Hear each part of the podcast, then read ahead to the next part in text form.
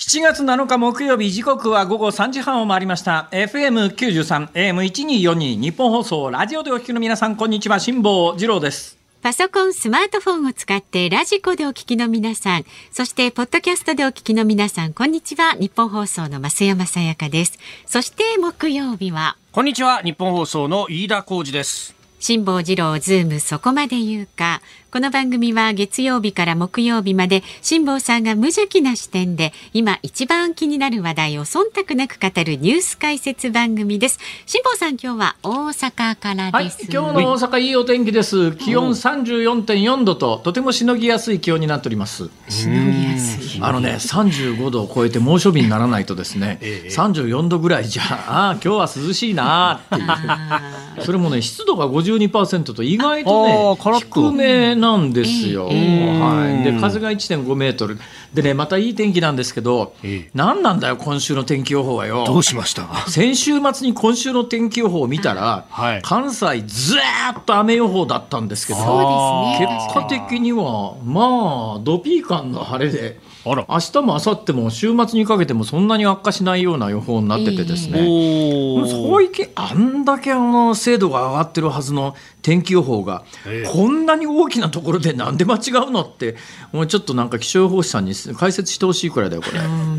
え、まあいいや、うん、そんなことはともかく、飯田君、何ですか？聞いたよ聞いたよ聞いたよ、飯田君、どうしましたどうしましたどうしました。なんかあのモノマネの新作ですごい身内に受けてるらしいじゃないですか。いやいやいやいやいやいや、でそれをですね、はいはいはい、今日本番前、今日ちょっとこれはまあ政治家系でちょっとあの衆議院選挙で、ね、参議院選挙のまあ投票日直前に特定の政治家に関してここで取り上げるのが、それはちょっとやっぱりいろんな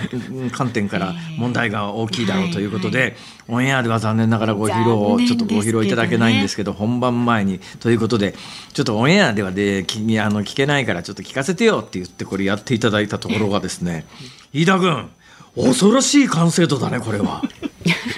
すごいね。ノーコメントでなんで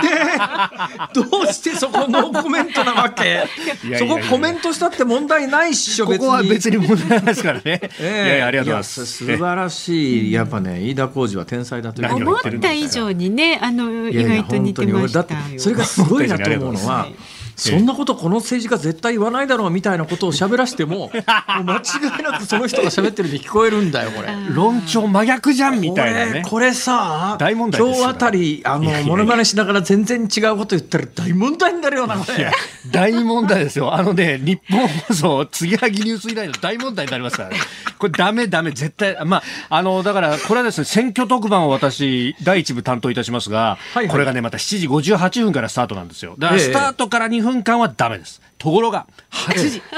蓋が閉まった後、なるほど、ということははちじからその封印が解かれた瞬間に、いやそれはもうあの後は流れでっちゅうやつでですね、えその、えー、あの左派系の政治家が右派的なことをガンガン言うとか、右派系の政治家が左派系のことをガンガン言うとか、そういうことになるわけですね。いや、わかりません。まあそこはどうなるかね。まさにこれはあのその方のモノマネでやっぱり徴兵制を導入しろみたいなことを言うわけですね、飯田君。いやいや、わからないです。あるいは憲法きゅうじゅうは必ず守るというふうに言うかもしれません。そのあたりは、まあ、まさにですね、話題変えませんかね。そうですね。本当ね、あの、二人で塀の上をこう疾走してって、どっちかが落ちるかみたいな。私は知りませんからね、もう本当に。いい加減増山さんがサジを投げましたよ。そうそう、そういうヒヤヒヤ感ってなんかこう生きてると大切だよなとか思う。あのね、あのね、生放送でそういうのを味わってください。あ、そうですね、昔あのそれこそ田原総一郎さんとインタビューした時に同じような話をしてましたけど、そうそう、やっぱり、ね、の上を走るけど落ちる。生放送のね、醍醐味ってやつだよねこれがね。醍醐味じゃないですよ、えー、いやそれにしてもね、えーえー、全然話題を、まあ、あの増山さんに配慮して変えるとですね今日まあ大阪でしょ、はい、えー、大阪でですね、いつものように、まあ、あの何回も私申し上げておりますけれども、まあ、我が財力を、ね、フル稼働すればですよ、えー、自宅からここまでロケットで来ることも可能なんですけども、ついにロケットになった。ロケットを発射するとちょっとやっぱり近所迷惑なもんですから、えー、しょうがないから京阪電車に乗ってくるわけですよ。で京阪電車に乗ってくるに際してですね、はいはい、通常はあの京阪京橋というところで乗り換えて、えーえーえー、ジェイアール の環状線、別に乗り換えなくてもいいんだけれども、うん、あのやっぱりね、大阪環状線線という ジェイアール に乗ると世の中のことが見えるもんですから、でわざわざ大阪環状線というやつに乗って、はい、えー、あ大阪の中心部の雰囲気はこうなんだなとかいろいろこう見ながら来るんですけど、今日はですね、えー、別のところでワンクッション必要な事態に立ち至ってですね、ほうほう、何が起きたかというと、この週末、はい、土日土日私、えー、美女ふたりと鳥取方面に取材に行くというそういうイベントがありまして、ね、マジっすか、はい、えー、いやまた羨ましいことやってますね。いやそれがね取材だからね、プライベートで旅行行くんならね一泊旅行だからちょっと楽しいかなとか思うけどさ、いやいやいや、それは問題だからさ、取材取材とはいえですよ、いや取材ね、それなんかめんどくさいだけじゃないか、まあいいや。それでまあ週末あの土日鳥取方面に取材に行くことになってたんですよ。ほうほう。そしたら直前ですね、今オミクロンの ビーエーファイブ で感染者がちょっと増えてますよね。でね、意外とね山陰方面増えてるんですよ。え島根県なんかかなりの勢いで増えてるんで、その隣の鳥取も今警戒態勢に入っててですね、はい、えー、大阪からあの取材にいらっしゃるんだったら、うん、あの ピーシーアール 検査を受けてからにしてくださいみたいなことになって、お ピーシーアール 検査を私今日受けに行かざるを得ないという事態に追い込まれてですね、でその ピーシーアール 検査所っていうのがこの、あの日本放送の関西支社の近所に、はい、まあ、そのけででそのために私は京阪電車の京橋という駅で降りずに、ええ、終点であるところの淀屋橋というところまで来て、淀屋橋というところから、あのー、ちょっと北に上がる形でポコポコ歩いてくるわけですね、うん、はいはいはい、でそこの途中にあの北新地っていう有名な歓楽街があるんですが、ええ、ありますね、その北新地の横の道を通ってくるんですが、うんうん、北新地のど真ん中に ピーシーアール 検査所ができてるんですよ、へ、ね、でここに歩いてくるまでに、はい、大した距離じゃないんですけど、ここに歩いてくるまでに ピーシーアール 検査所だけでみっつあるというへ、それで驚いたのが、で私今日その ピーシーアール 検査所行った、それは一つ予約して行ったんで、はい、予約して時間帯この時間に来てくださいっていうんで混雑してないんで、まあ、すぐに ピーシーアール 検査受けられるんですが、うん、新地北新地の中にある ピーシーアール 検査所は予約なしで受けられる検査所なんですよ。おその前を通りかかったら、はい、大行列、へー、うわ俺久しぶりに見たわこの大行列って。でまあ、今オミクロン株の感染状況から見るとですね、オミクロン株の ビーエーファイブ の感染状況から見ると、まあ、はっきり言って、うん、まあ、大半の若年層無症状ですよ、えー、そうですよね。で検査数が増えれば自動的に、はい、えー、陽性者が増えるという、見事にそういう図式になってますから、うんうんうん、今日のあの ピーシーアール 検査所のにぎわい、はい、これをにぎわいと呼んでいいのかどうなのか、まあ、若干抵抗はないではないですが、にぎわってることは間違いないんで、その大行列を見ると、はい、まあ、一定割合で感染者が出てくるんだとすると、うんうん、数字的には相当上がってくるんじゃないのっていう感覚がね、やっぱり ピーシーアール 検査所のにぎわいを見て思いましたね。あれ劇的に増えますよ。なるほど。だって検査数が母数がものすごい勢いで増えるわけですからね。やっぱ並んでるの若い人が多いんですか。今日見たのは、まあ、若年層のサラリーマンで、おそらくちょっと私と通りかかったのがじゅうにじはんぐらいだったんで、はい、まあ、お昼ご飯で会社出たついでに無料で受けられる ピーシーアール 検査所で、えきっとあのぼっち飯食うかなんかで時間があって一人で時間潰すの寂しいなみたいな人がと、そういう偏見でことを考えるなよそれ。いや、ひょっとしたら友達いっぱいで今日この後飲みに行くからとりあえず検査しておくかっていう人がいるかもしれないですから。うんうん、間に合わないよ今日それ。あ、そっか。いや明日出ないよ結果が。週末とかね。週末ほら明日。明日か。あ、そうか。明日の夜宴会があるから。あ、そうそうそうそう、これあり得るね。ね、えー、明日の夜あの大宴会で、うん、今あの人数制限なくなったんで、うん、明日にじゅうにんの大宴会だけども、うん、えー、宴会参加者は、えー、当日までに ピーシーアール 検査の陰性証明を提出するように。これあり得るね。あり得ますよね。俺にそれじゃ止まんないからなっていう上司がいるかもしれないですから。今その御社のなんか誰かのモノマネのように聞こえたのは。いやそんなことない。そんなことない。違う。いやまたうがった見方をしますね神保さんは。あれそう。私が日常的に接する御社の上司の喋り方にかなりそんなことないですよ。どうもまあバイアスがかかってますね。えー、そうですか。そんなことないですよ。まあこれ以上言うと飯田君の出世に響くとですね、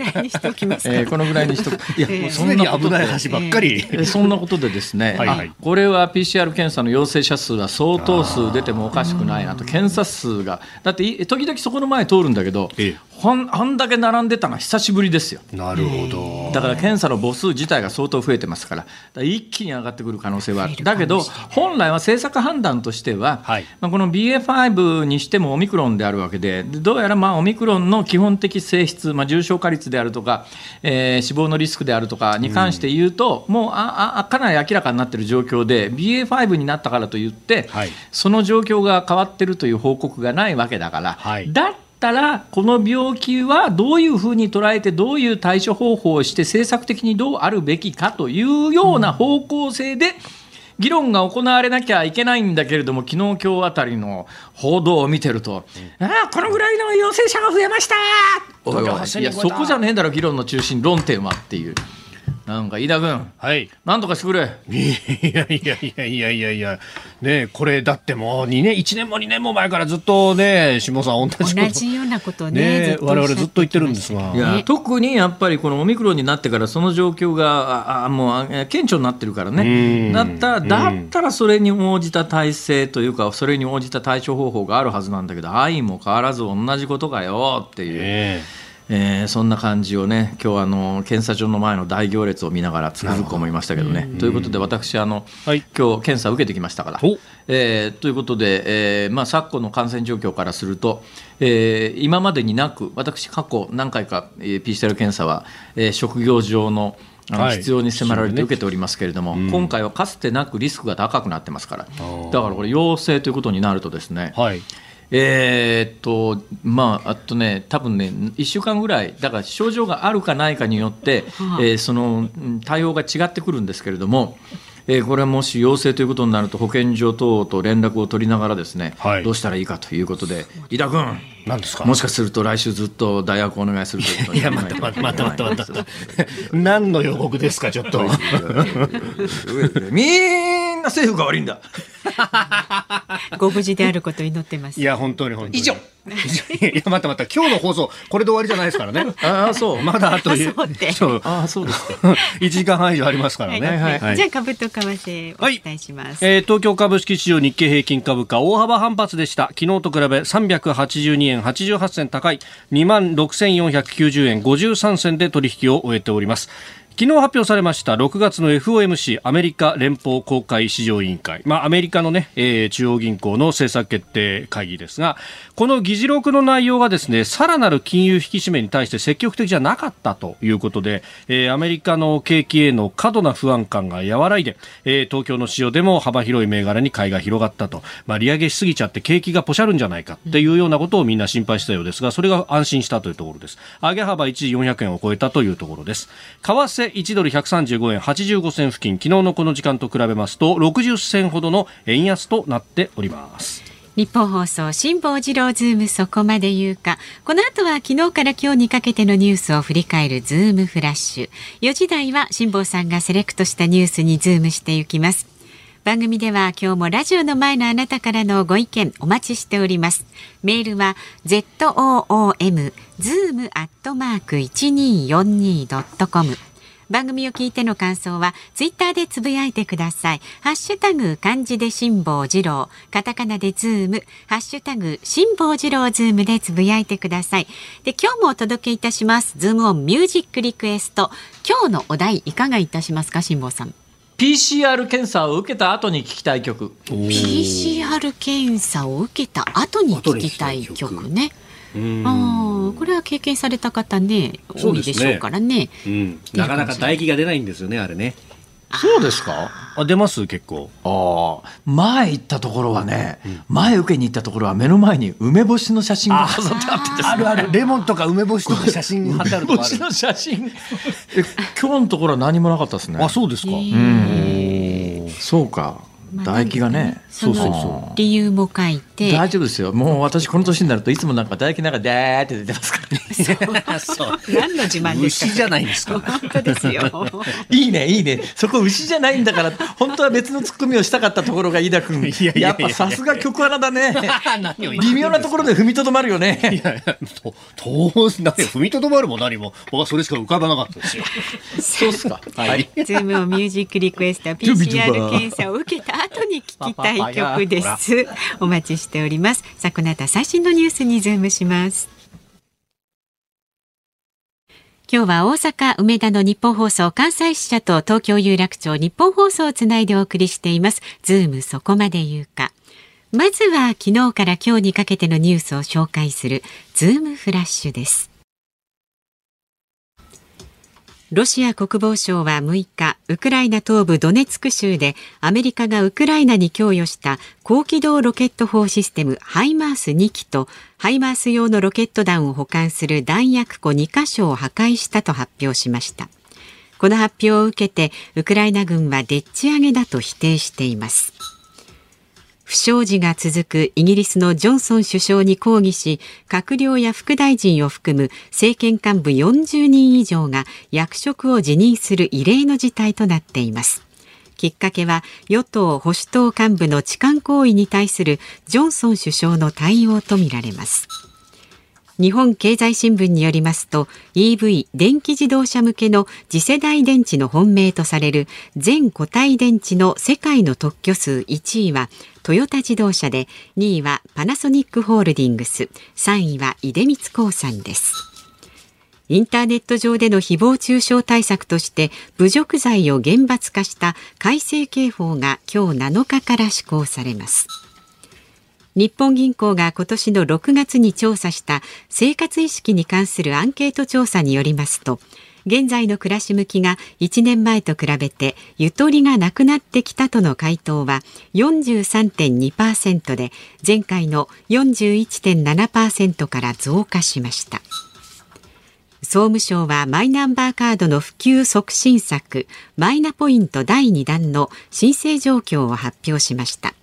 受付開始のろくがつさんじゅうにちからいつかかんでさんびゃくさんじゅうはちまんけんありました。総務省は新規取得がどの程度増えたかも今後調べる方針です。政府は全国を対象とした新たな観光支援策、全国旅行支援についてしちがつぜんはんを目指していた開始時期を延期する方向で調整に入りました。参議院選挙後、新型コロナの感染状況を踏まえて開始時期を再検討する方針です。ヤフーは傘下のインターネット通販サービスヤフーショッピングとペイペイモールをじゅうがつに統合すると発表しました。国内最大級のよんおくてん以上の商品を掲載し、競合する楽天グループやアマゾンジャパンに対抗します。愛知県長久手市に今年じゅういちがつにオープンするジブリパークで、じゅうがつに愛知県民や一般向けの内覧会が開かれることになりました。しちがつじゅうさんにちからじゅうごにちまでインターネットで受付が行われます。回転寿司のくら寿司は一皿にひゃくにじゅうえんの商品の構成費を従来のさんわりからよんわりに引き上げると発表しました。ななわりを占めていた一皿ひゃくじゅうえんの寿司はろくわり、およそよんじゅっしゅるいに減らします。はい、えーまずウクライナ情勢です、はいえー、っと最新のニュースでロシア議会はですね、うん、戦時経済体制の法律を、はい、まあ、あっという間に可決してしまったということで、この戦時、えー、経済体制の法律ってどういう法律かというと、はい、政府が企業に指定した量と金額で物品を納入するよう義務付けることが可能だから、まあ、うん、日本でいうところのなんかのぶぶ物品の徴用令みたいなことができるということですね、はい、で労働者の残業や夜間労働、休日出勤も政府が指示できる、まあ、いや国家総国民総動員法みたいな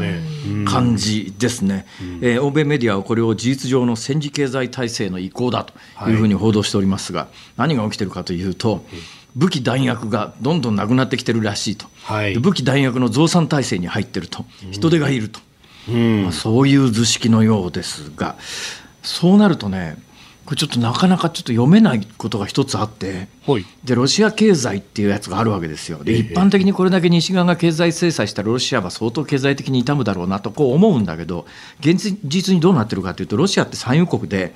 インドをはじめ、えー、西側の制裁に乗っていない国はどんどん買ったりなんかして、でも今回の一連の戦争等であの原油価格等は上がってるんで、うん、ロシアが、まあ、直近、まあ、ちょっとだけ原油価格は下がりましたけどね、ひゃくドル切ったというのがニュースになりますが、はい、な, なってますけど、だけどまあちょっと前に比べりゃ全体の水準は非常に高く移行してるわけ で,、うん、でロシアが高い値段でガ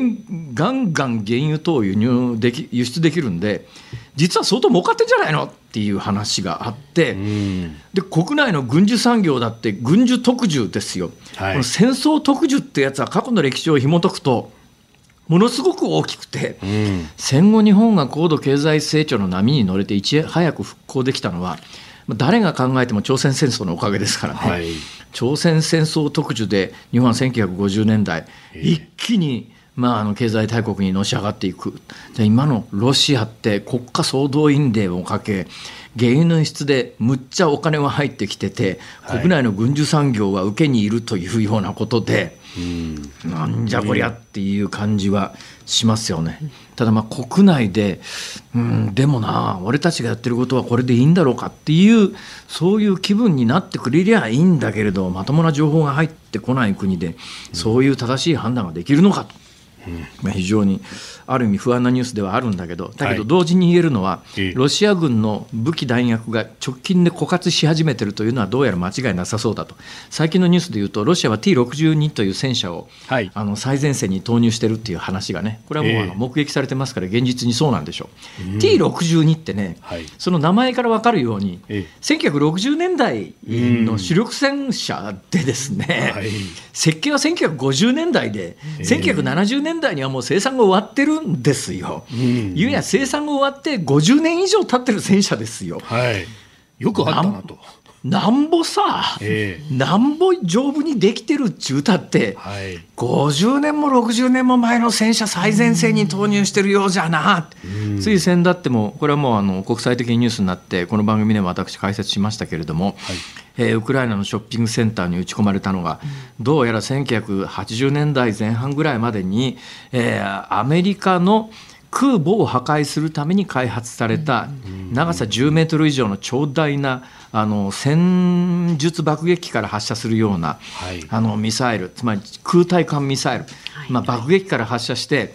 航空母艦をぶっ壊すためのそういうミサイルが地上で使われた挙句ショッピングセンターにえ当たってですね、多くの市民が亡くなったという悲惨なかわいそうなニュースがありましたけれども、はい、地上攻撃に空対艦ミサイルを使わなきゃいけないぐらいやっぱりロシアって兵器でかなりうーん枯渇してる状況になってんじゃないのっていうようなことがあるんでね、まあ、このあたりの戦況をどう読み、読み解くかということがありますが、ただまあ西側もですねそんなこと言ってられないのは 今,、うん、今のニュースにもありましたけども、イギリスのジョンソン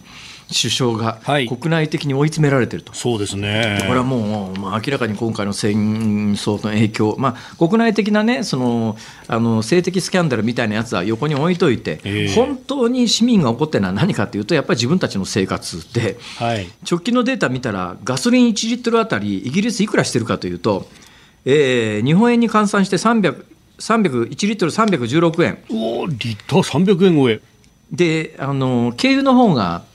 あの高いんですよ。日本はまああの税金の関係もあって軽油だいぶ安いですけども、はいまあ、普通は軽油の方が高い。ただしまあ軽油の方が燃費がいいのと、まあ、エネルギー効率っていうようなことで人気なんですね。で、うん、日本だとねあの国産の場合はディーゼルかディーゼルエンジンの場合値段が安く設定されることもあるんですが、最近ちょっと変わってきましたけどね、えー、欧米では基本ディーゼルの方が高いんですよ。というのがそっちの方が燃費がいいから、うん、だけど、うん軽油がさんびゃくにじゅうはちえんでガソリンがさんびゃくじゅうろくえん、とんでもない値段になってまして、で何が起きてるかというと今イギリスなんかではあの高速道路で、まあ、デモなんだけどデモってどうやってやるかというと、はい、みんなでゆっくり走って大渋滞を起こすっていう余計燃料消費するだろうって話なんですね。となるとちょっとイギリスも今の政権いつまで持つのっていう状況になりつつあって、ウクライナへのロシアの侵攻がですね西側も揺さぶる事態になっているという解説をしている間に、次私ね電気自動車の解説をしようと思ったんですが時間がなくなってしまいまして、これはまたねあの今週先週あもういいやじゃあ後でやるわ、はいしちがつなのか七夕の木曜日、時刻はごごよじを回りました。大阪梅田の日本放送関西支社から辛坊治郎と、東京有楽町日本放送だいさんスタジオから増山さやかと飯田浩司のさんにんでお送りしております。はい、ではまずここでね、飯田さんの方からお知らせしたいことが、ね、はい、ありがとうございます。ありますよ、えー、お昼日本放送ではしちがつとおか今度の日曜日、えー、午後しちじごじゅうはっぷんから参議院選挙開票速報、どうするどうなる日本の未来をお送りいたします。えー、日曜日いよいよね、えー、投開票となりますだいにじゅうろっかい参議院選挙、まあ、この結果が、まあ、見えてくるところで、えー、最新の開票状況と与野党幹部直撃インタビュー、それから激戦区の表情などを伝えるごじかんさんじゅっぷんの特別番組でございます。番組にぶ構成なんですが、だいいちぶが私だと新行アナウンサーのふたりで、えー、そしてだいにぶは森田浩二デスクが担当と、えー、いうことであります。えー、ゲストジャーナリスト須田慎一郎さん、明治大学教授で経済学者飯田康之さん、えー、評論家宮崎哲也さん、えー、そして雑誌フラッシュの人気 ディージェー ランキングでだいきゅういを獲得したあの辛坊治郎さん。俺か、はい、ちょっとちょっとちょっとその言い方違うなあ。違います、えー、あのね、えー、福山雅治、えー、桑田佳祐山下達郎に次いで人気の辛坊治郎さんとか、まあまあまあ、事実っちゃ事実です。福山雅治桑田佳祐山下達郎の次というお切り取りいい、ね、いいネタゲットしましたね。辛坊さん一生使いますよこれ。確かにね、もう永久保存版ですよ。本当ですよ、嘘じゃないから。嘘、いや嘘、全く嘘じゃないですからね。先生堂々と使いますよ、うん、まあ、本当かと言われると若干自信もないけどまあいいやええ、ということで、そして、はい、まああのね、だいにぶはあの産経の乾雅人さんと、 そうですね、お、そしてあの鈴木福さん、うん、鈴木福君もですね、君なんて呼ぶのもあれなんですが、もうじゅうはっさいで選挙権も得たということでね、そうか、今じゅうはっさいで選挙権だもんね。そうなんです。いや私ね、そうやってね、飯田君の番組のお手伝いすることになったもんですから、この日曜日あのちょっと時間があの取れないといけないと思って、私実はこの後ですね、今日はあの不在者投票、期日前投票に行こうと思って。あら、はい、だけどね、今日期日前投票行くのはリスキーでね、今日の投票日からあと日曜日までの間に何か大きな問題が発生したときに取り消せないからな、うん、そうですね、一旦あんまり早く行くのもなんだなと思うけど、まあ、とりあえず今日ぐらいかなと、はい、そんなことになっております、はい、えー、ということで辛坊さん、あの電話でね、えー、折を見てご出演と、はい、こういう形でございます。よろしくお願いします。折々よみたいなのねこんな調子ですけど大丈夫ですかね。大丈夫だと思う。ダメかも、はい、ちょっと、えーとね、ご意見ご紹介いたします、はい、今日はあのズームをミュージックリクエストが ピーシーアール 検査を受けた後に聴きたい曲ですが、正弘さん、確かにね ピーシーアール 検査所梅干しの写真あったっていうね。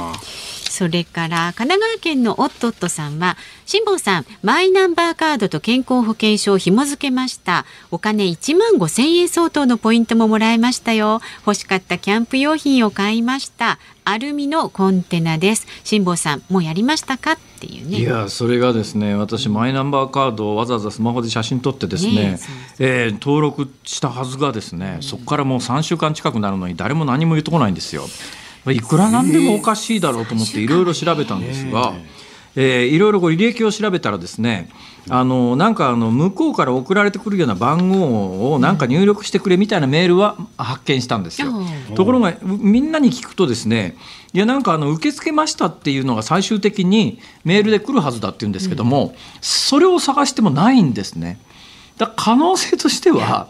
途中まで行ったけど最後までたどり着いていなかったんじゃないのか疑惑があって、あ、マイナンバーカードまだゲットできてないんで、ちょっといろいろ困るんですけどねこれ。そうですね、ちょっと確かめないと早く。いや、本当ですね、うん、井田君、はい、なんとかしてくれ。いやいや、なんともならないでしょそれ何でもそれ言えばいいと思ってますよね。最近とりあえず問い合わせてみましょうよえ、どうなってるんですか俺の。そうそうそう、だ、どこへ問い合わせたらいいんだろう。地元の自治体だよなきっとな、うん、まあそうですよね、地元自治体ですよね。ちょっとそのあたりの経過報告もね、辛坊さんお願いします。わかりました、じゃあ、ね、ご報告させていただきます、はいはい、お待ちしております。さあ、ラジオの前のあなたからのご意見、こちらまでお寄せください。メールは ズーム アットマーク いちにーよんにー ドットコム、ツイッターはハッシュタグ辛坊治郎ズームでつぶやいてください。この後は気になるニュースにズームします。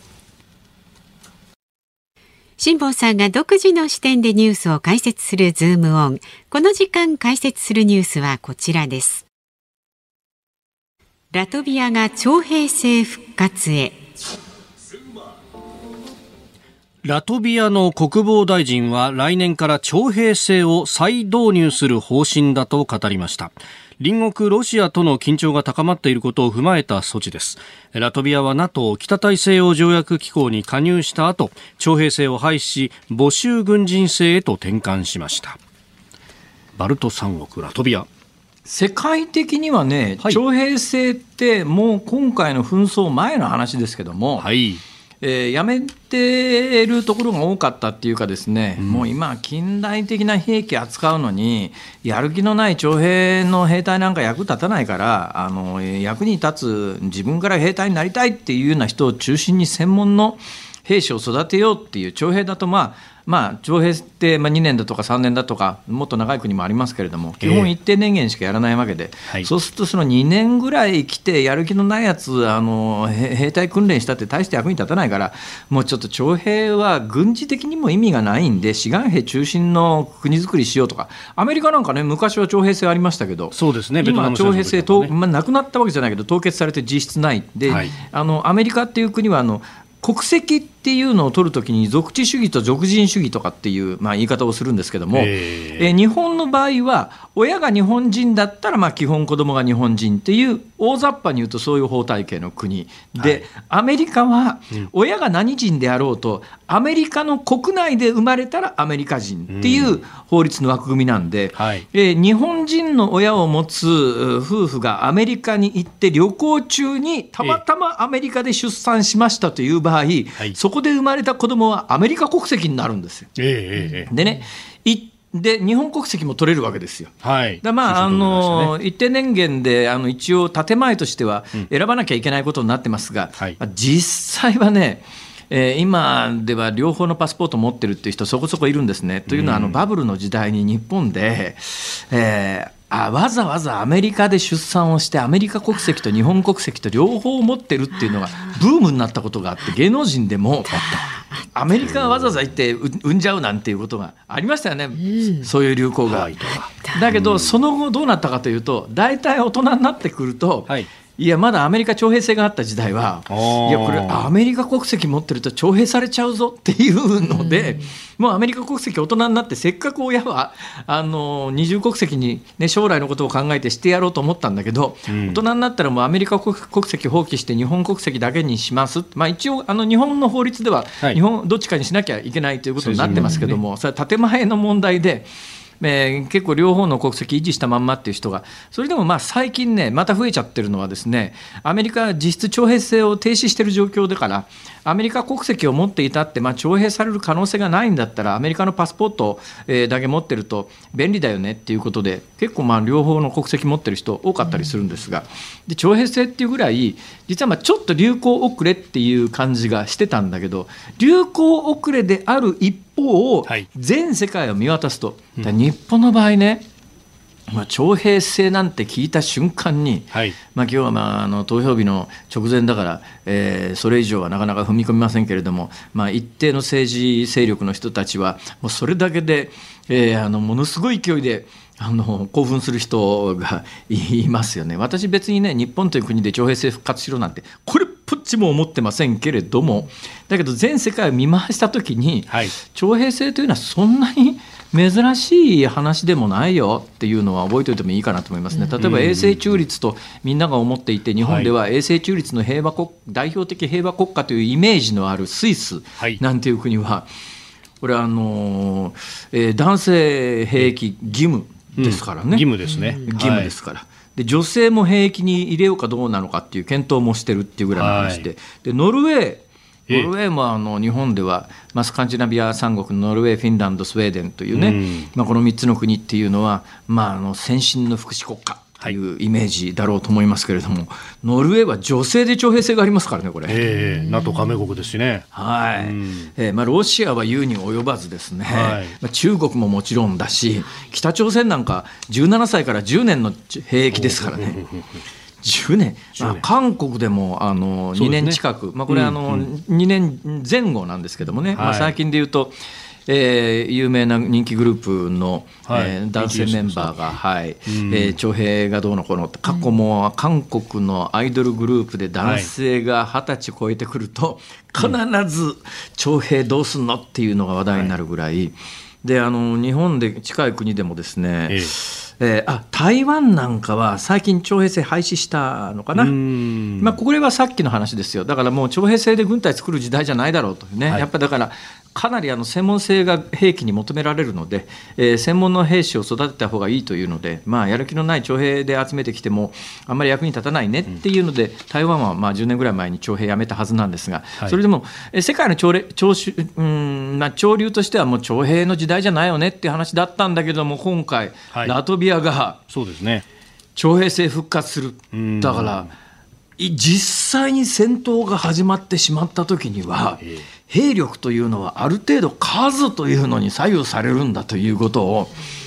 ある種今回のロシアのウクライナ侵攻でみんな思い知っちゃった感じがしますよね、えーでまあ、ヨーロッパだとそれこそ、まあ、フランスなんかで徴兵制を復活するっていう議論が出てきたんですけど、これはその国民にもうちょっと安全保障の意識っていうものを持ってほしいっていうところで、まあ、徴兵をするかどうかみたいな議論がマクロン政権でなんか再び出てきたっていう、ね、そうですね。で、あの徴兵を復活させたり徴兵制が残っている国でも今世界の潮流としては、うん、いや、まあ、思想信条等々の理由で兵隊に行って、はい、あの銃を持ちたくないという人は、うん、他のボランティア活動で、はい、あの代替しましょうかっていうのの制度も入れるっていうのはこれ全世界的な潮流でも先進国の場合はありますけどね、はい、ただね、今回そのラトビアの徴兵制復活で、えー、前 NATO 加盟国の兵力ってやつを見てて、はい、つくづく思ったんだけど、今回 NATO にあのフィンランドとスウェーデンが加盟したということが NATO にとってどのぐらい大きなニュースなのか、まあ、ひっくり返すとロシアにとって実はどのぐらいダメージの大きかった話なのかというと、はい、まあ、言っちゃなんだけどラトビアって通常兵力ってせんななひゃくにんだからね。おー、せんななひゃくにん、せんななひゃくにんってよっていう、そうですね、まあ言っちゃなんだけども下手すりゃ一瞬で壊滅するよねそれっていう兵力、まあ、別のデータでろくせんにんっていうのもありますけど、いずれにせよいちまんにんいないんですよ通常時の兵力がね、はい、ところがフィンランドって、はい、今回あの NATO 加盟を申請して、おそらくまあトルコがきょ、まあ、最終的に、まあ、この間の NATO の首脳会談では、えー、トルコのエルドアン大統領はフィンランドもスウェーデンも入れてやるって言ったんだけども、その後本当に NATO 加盟の条約を批准するのかって言ってよく分かんなくなってるんだけど、はい、まあ、最終的にはスウェーデンもフィンランドも NATO に入ることになると思うんですが、うん、これが実はスウェーデンフィンランドにとっても、まあ、ロシアが怖いから NATO に入りたい、フィンランドスウェーデンにとっても NATO に入ることに意味があるんだけど、 NATO 側にも意味があるのは、まあ、ラトビア、エストニア、リトアニアというバルトさん国、あんまりあの日本人には、特にあの日本で学校教育を真面目に受けた人ほど馴染みがない国だと思いますよ。というのは、うん、えー、我々世代だとこういう国はなかったからね。あ、存在すらしてないからね、ここはもうソ連、ソ連だからね、ソ連だから、まあ、それで言ったらウクライナだってそうなんだけど、ウクライナは、まあ、あの地域の名前としては、えー、旧ソ連時代からそれなりに知られてはいたけど、まあ、私たちの認識でいうと、俺の世代の認識でいうと、いやウクライナはソ連の一部だよねって話で、いわゆる東ヨーロッパ、ポーランドとかブルガリアとかあの辺と全然違うんですよ。ポーランドとかブル、ポーランドとかね、はい、ブルガリアとかあの辺は、えー、ソ連時代でも一応東ヨーロッパの別の国ではあったわけだけど、えー、ところがあのウクライナもそうだし、エストニア、リトニア、ラト、ラトビア、リトアニアってこのバルト三国という、えー、この国は完全にソ連の一部だったから、うーん、えー、正直その頃に一生懸命世界地理を覚えた人は、いやそんな国なかったよっていう話なんですが、まあ、皆さんの頭の中に地図を思い描いていただくとすると、ノルウェー、スウェーデン、うん、えー、フィンランドっていうあの、えー、っとスカンジナビア三国というのが、はい、ヨーロッパの西の上の方に大きくガーンと張り出しているところが、えー、これは皆さんイメージがあると思います、はい、でそこがこのみっつのところに囲まれるようにした小さな海があのその大きな半島の南側にあるんですが、これがバルト海ですね、はい、バルト海、このバルト海に面した旧ソ連線量のロシアから見ると西側のところですね、はい、えーまあ、ロシアがバルト海に出る出口みたいなところですが、うんうんうん、ここにあるのがエストニア、ラトビア、リトアニアっていう、まあ、言っちゃなんだけど、はい、ちっちゃい国ですよ。人口それ、それぞれ例えばにひゃくまんにんぜん後とかそのぐらいしかないぐらいのちっちゃな国なんで、それ人口にひゃくまんにんしかいなきゃ兵隊だけでいちまんにんも無理だべっていうような国なんだけど、フィンランド、今回その NATO に加盟が認められそうなフィンランドとスウェーデンってどのぐらいの兵力があるかというとですね、特にフィンランドがすごいんですよ、はい、うん、フィンランドは何がすごいかというと、やっぱり長年ロシアと旧ソ連と国境を接してきて怖くてしょうがないから、やっぱり一定の兵力持っとかないとやばいよねっていう危機感があるんで、はい、フィンランドって常備戦力でにまんにんぐらい兵力があるのに加えて、はい、予備役にじゅうろくまんだからね。予備役にじゅうろくまんだから、何か一丁断った場合にはにじゅうろくまんにんの兵力に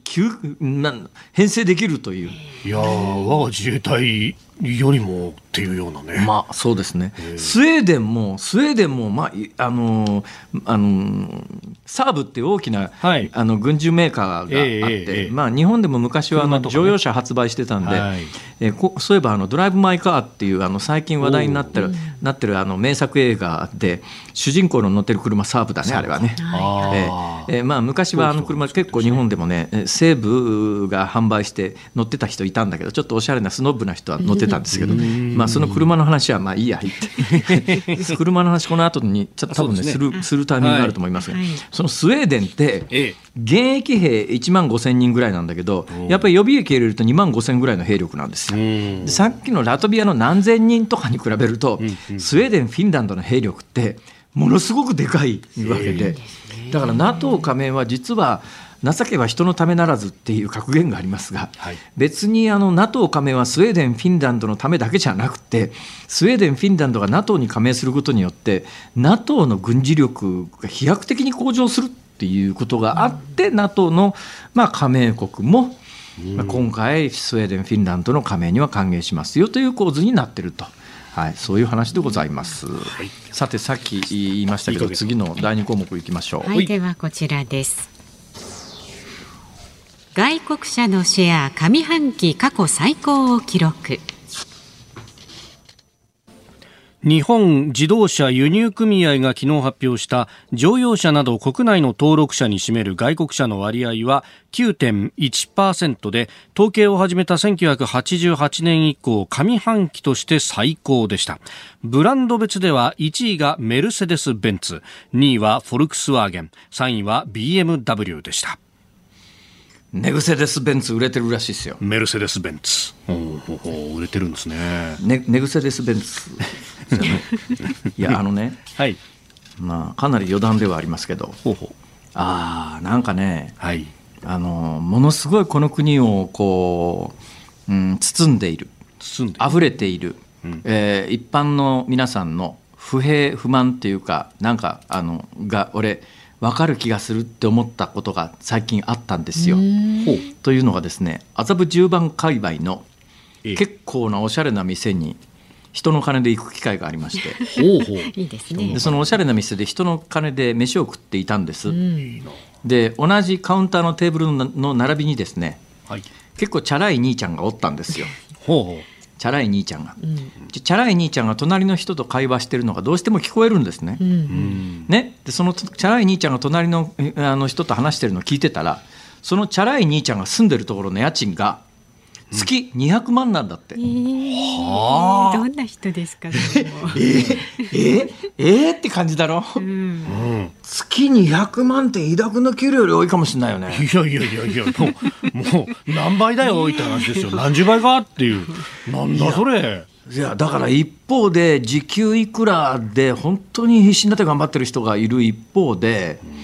何やってんだか結局分かんなかったんだけど、うん、あ、分かんなかったんですか。いやだって聞くわけいかない、ちょっと兄ちゃん兄ちゃん何やってんのあんたって聞けないじゃんそれ。家賃にひゃくまん払えるって言ったら月収でどのぐらいあると払えますかね。いやそれがね、今の外車の話なんですが、まあ、あの外車の販売台数が、まあ、シェアでいうと、えー、過去最高になりましたっていうところのニュースの中で、実は注目すべきはですね、はい、売れてる価格帯なんですよ。販売価格帯が実は安い外車の販売数は減ってんですよ。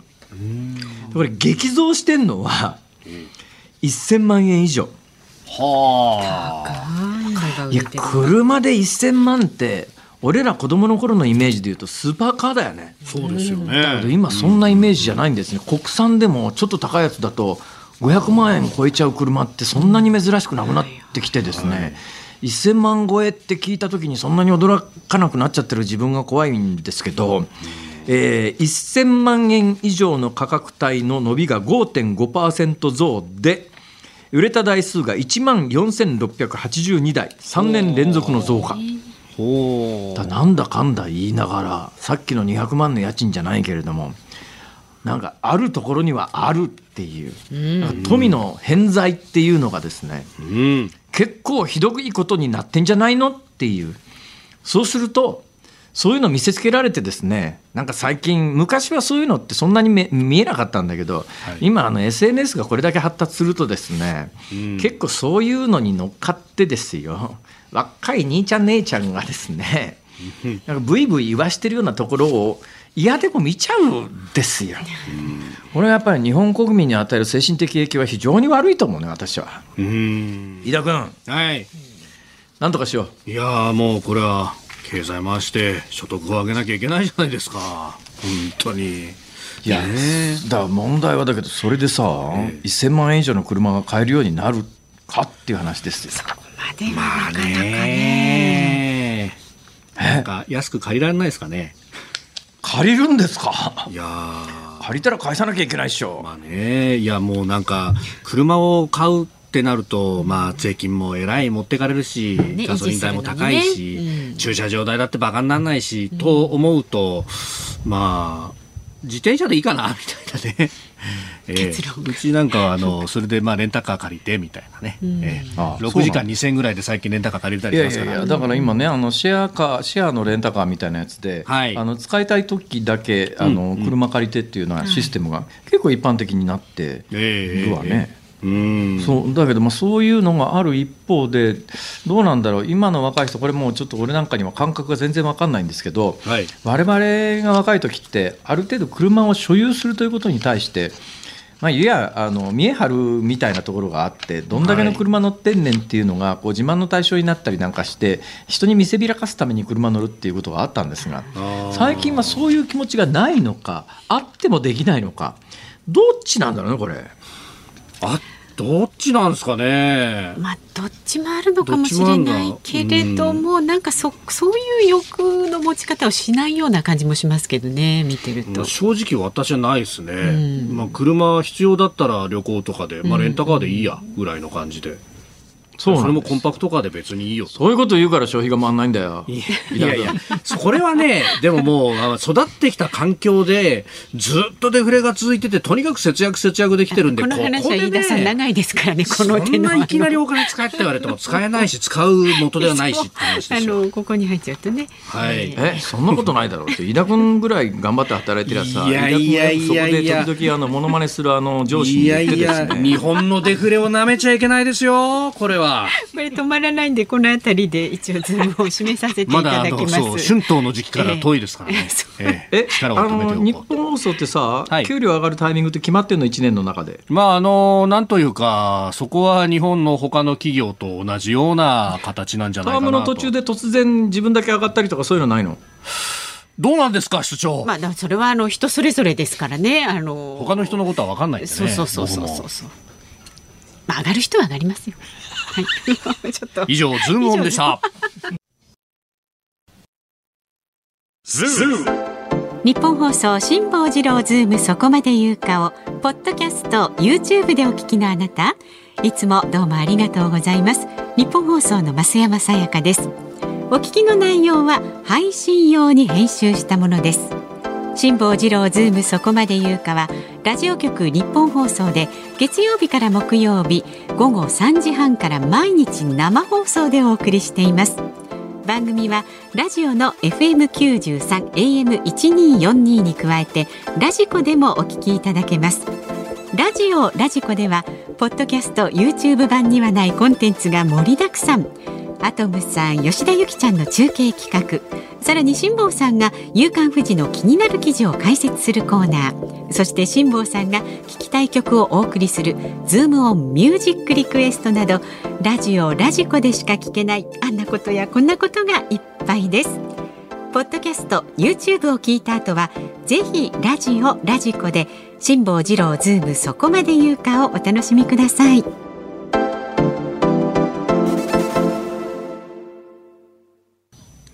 しちがつなのか木曜日、時刻は午後ごじを回りました。辛坊治郎です。日本放送の増山さやかです。日本放送の飯田浩司です。さあ、ではこの時間ズームオンミュージックリクエストをご紹介いたします、はい、ありがとうございます。お題が ピーシーアール 検査を受けた後に聞きたい曲でしたね、うん、まず埼玉県川口市の栗虫羊羹さん、女性ですね、ごじゅうさんさいの方。ピーシーアール 検査場に梅干しやレモンなど唾液の出しやすくなる絵が貼ってあるというお話を聞いたら、リクエスト曲は米津玄師さんのレモンしか浮かびませんでした、ね、なるほどね。酸っぱいって、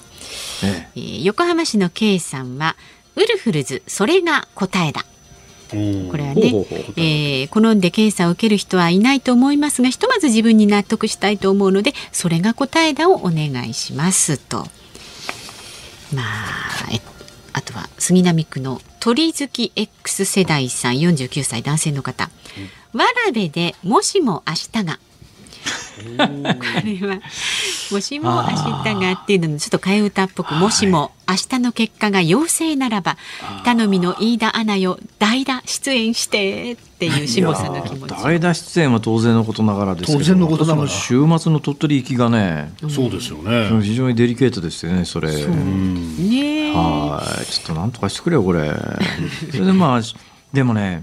あれだね、不思議なもんでね、はい、なんかなんか俺さ、今日 ピーシーアール 検査受けに行っただけなのにさ、うん、なんか息苦しいような気がするんだなあれ、あ、なんか息苦しいんだよ俺。いやいやいやいやいや、気持ちでしょ、気持ち。そうかな、えーあ、どうぞそれだけ、はい、浜松市の犬黒さんです。ハクション大魔王のオープニング曲でハクション大魔王の歌をお願いします。どうしてこれは、えー、大魔王の花を糸の、あの小よりでこちょこちょしてよくわざとくしゃみをさせていましたよね、はいはいはいはい、ピーシーアール 検査と似てませんかっていう発想ですね。確かにな、うん、言われてみりゃそんな気もしますが、ねえー、今日しかし唾液でした。大事でした、はい、埼玉県のかよこさんは中島みゆきさん、時代。え ピーシーアール 検査のこと、そんな時代もあったねと、いつか話せる日が来るわとなるにはもう少しかかりそうですね。あ、うまいっすね、綺麗ですよ、はい、本当に、えー、兵庫県三田市の飛んだところに北村大善さん、ろくじゅうろくさい。今日のお題 ピーシーアール 検査を受けた後に聞きたい曲、松平健さん、マツケンサンバ。マツケンさん、マツケンさ、あマツケンさ万歳、うまいうまいうまい、なるほど、うまい。これはね、この曲には足立区の俊彦さんもいただいていて、えー、ピーシーアール 検査が終わった時には松平健さんのね、マツケンさんはいただいてます。あとね、一番多いのは品川区のレントママさんからいただいてますが、しちがつあ末に入院を控えており、入院前の初 ピーシーアール 検査を体験しますという方なんですけれどもね、 お, お大事になさってくださいね、えー、山下久美子さんの赤道小町、ドキ。検査もドキドキですが、検査が終わった後の検査結果もドキドキです。で、この曲はね、よにんの方に支持されてます。なるほど、うん、赤道小町、ドキ、うん、ね、私割と好きな曲ですね、これ ね, ね、うんはいうん、さあ決めました、はい、決めました。本日のズームオンミュージックリクエスト、はい、松平健、松健サンバ、松健サンバ、面白いそうですね、これね、はいはいはい、ではエンディングにお届けいたします。番組ではラジオの前のあなたからのご意見はにじゅうよじかんお待ちしております。来週しちがつじゅういちにち月曜日のゲストは政治ジャーナリストの田崎史郎さんです、まあ、参院選の、ね、投票日の後ですから、うん、総括していただこうと思っております、はい、辛坊さん、そして田崎さんへの質問お待ちしております。メールは ズーム アットマーク いちにーよんにー ドットコム、 ツイッターはハッシュタグ漢字で辛坊治郎、カタカナでズーム、ハッシュタグ辛坊治郎ズームであなたからのご意見をお待ちしております。辛坊さんが独自の視点でニュースを解説するズームオン。今日最後に特集するニュースはこちらです。ケーディーディーアイ の通信障害、公衆無線 ラン 開放について関係団体が対応を検討へ。ケーディーディーアイ の通信障害をきっかけにネットにつながる代替手段が求められています。災害時に通信各社などで作る無線 ラン ビジネス推進連絡会では公衆無線 ラン を無料開放する仕組みについて、えー、今回のような障害時は対象になっておりません。そのため連絡会は今後対応を検討する方針です。へー、そんな組織があるんだっていう、はい、無線 ラン ビジネス推進連絡会というのがあるということで、通信各社などが作る組織で、ここが、あのー、災害の時などに、えー、Wi-Fi を無料開放する、だから災害時には災害の時には開放できるように、これもあのにせんじゅういちねんの東日本大震災をきっかけに始まったということで、はい、えー、にせんじゅうろくねんの熊本地震の時には運用されたと、えええいう話なんですから、だからまあ使おうと思えば使えるってことですよね。スキームとしてはあるということですね。はい、えー、で無線 ラン をまあ緊急時に開放するというシステムがあるん、それも無料で開放するというシステムがあるのならば、今回のような時は本当に、えー、緊急時災害、まあ、自然災害ではないけれども自然災害以上に命に関わるような事態なんだから、こんな時にそれ使ったらいいんじゃないのという、うん、当たり前の話で、使えるんなら使えばいいよねっていう、うん、まあ、今後使えるようにしようというのが今のニュースの本体なんですが、はい、それにしても、うん、私あのよねんぐらい前から海外旅行ユーチューバーというのを名乗ってですね、世界各地をこう転々としてるじゃないですか。でこれを言い出すといろんな話ができるんで、まあ、脇道にそれ始めるときりがないので、脇道にそれずに本体だけの話をするとですね、海外行って、えー、Wi-Fi 行って、まあ、国によりますけれども、例えばアメリカなんかだったら、はい、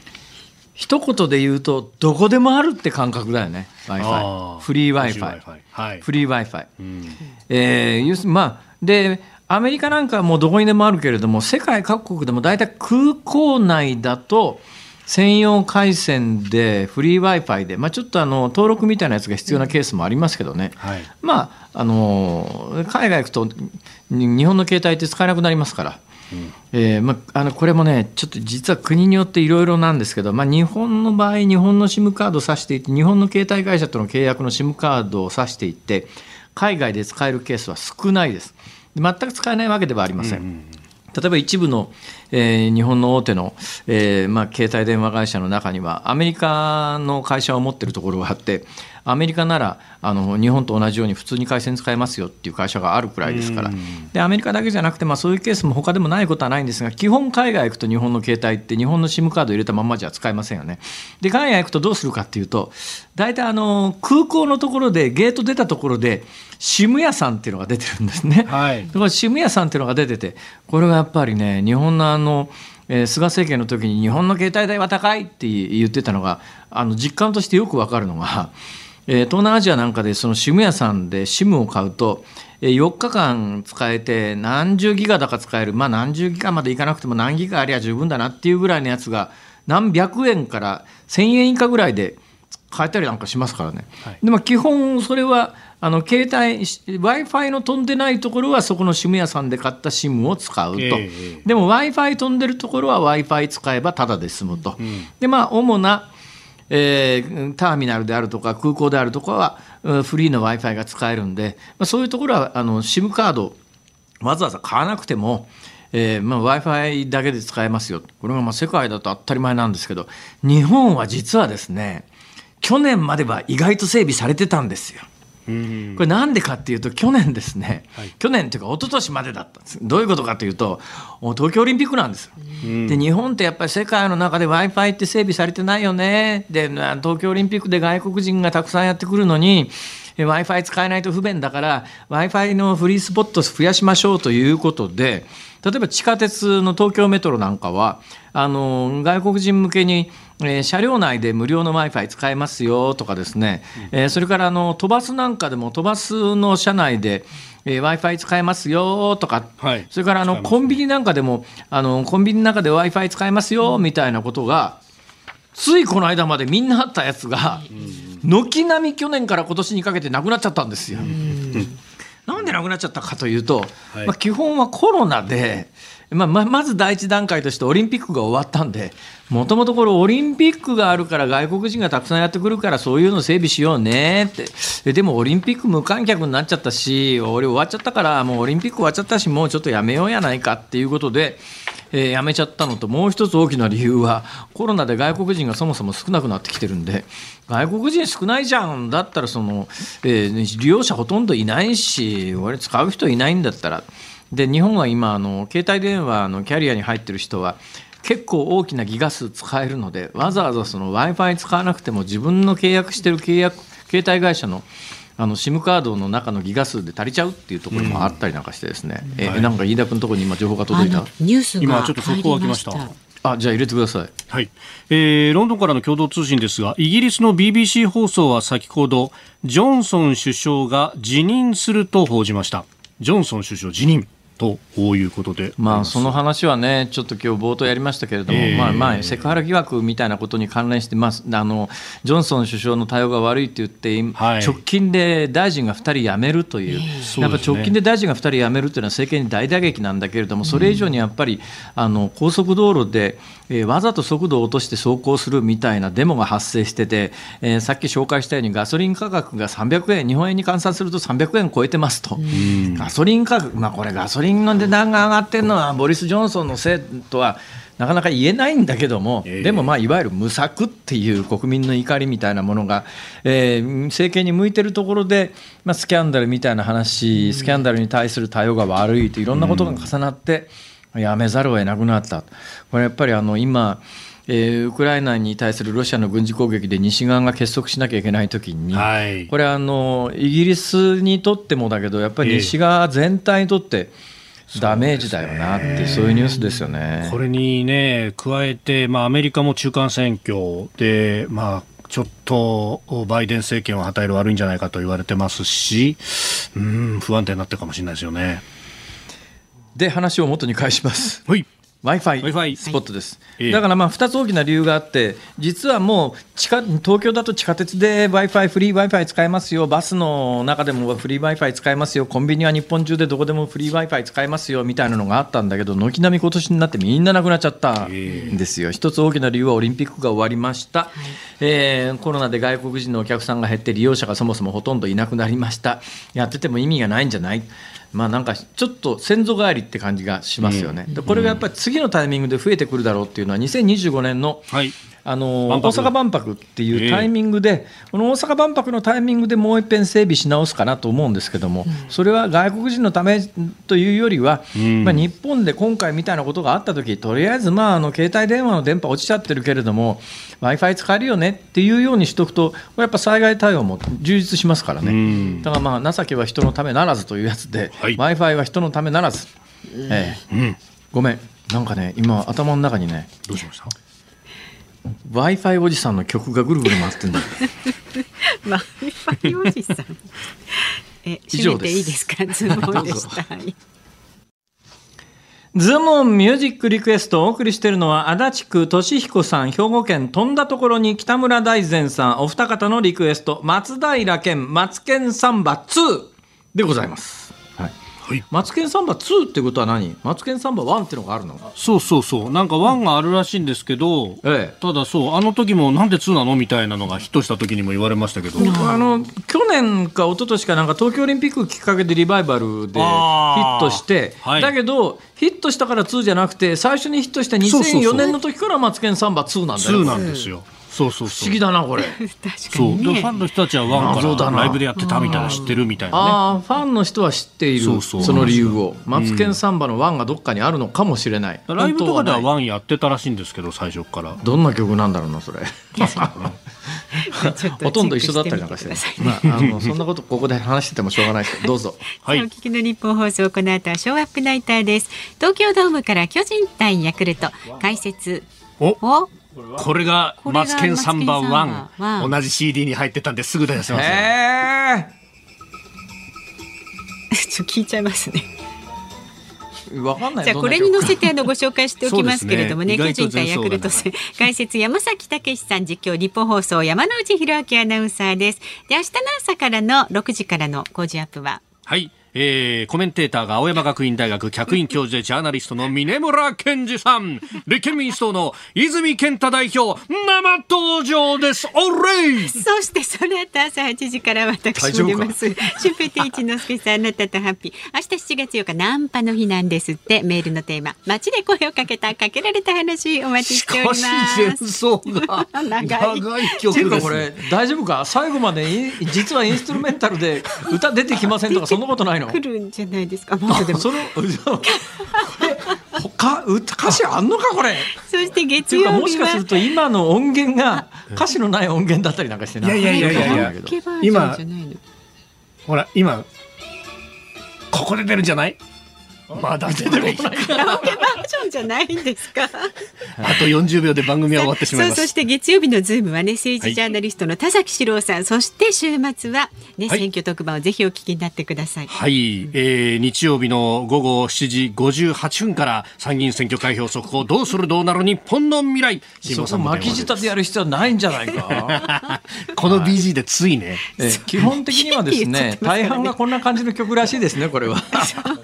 まあ試験どこ行った、えー、本当に、はいはいえー、いうことで、えー、楽しく今日も、はいえー、次の番組をお迎えしたいと思います。辛坊治郎ズームそこまでかここまでは辛坊治郎と増山さやかと飯田浩司でした。週末頑張って今来た。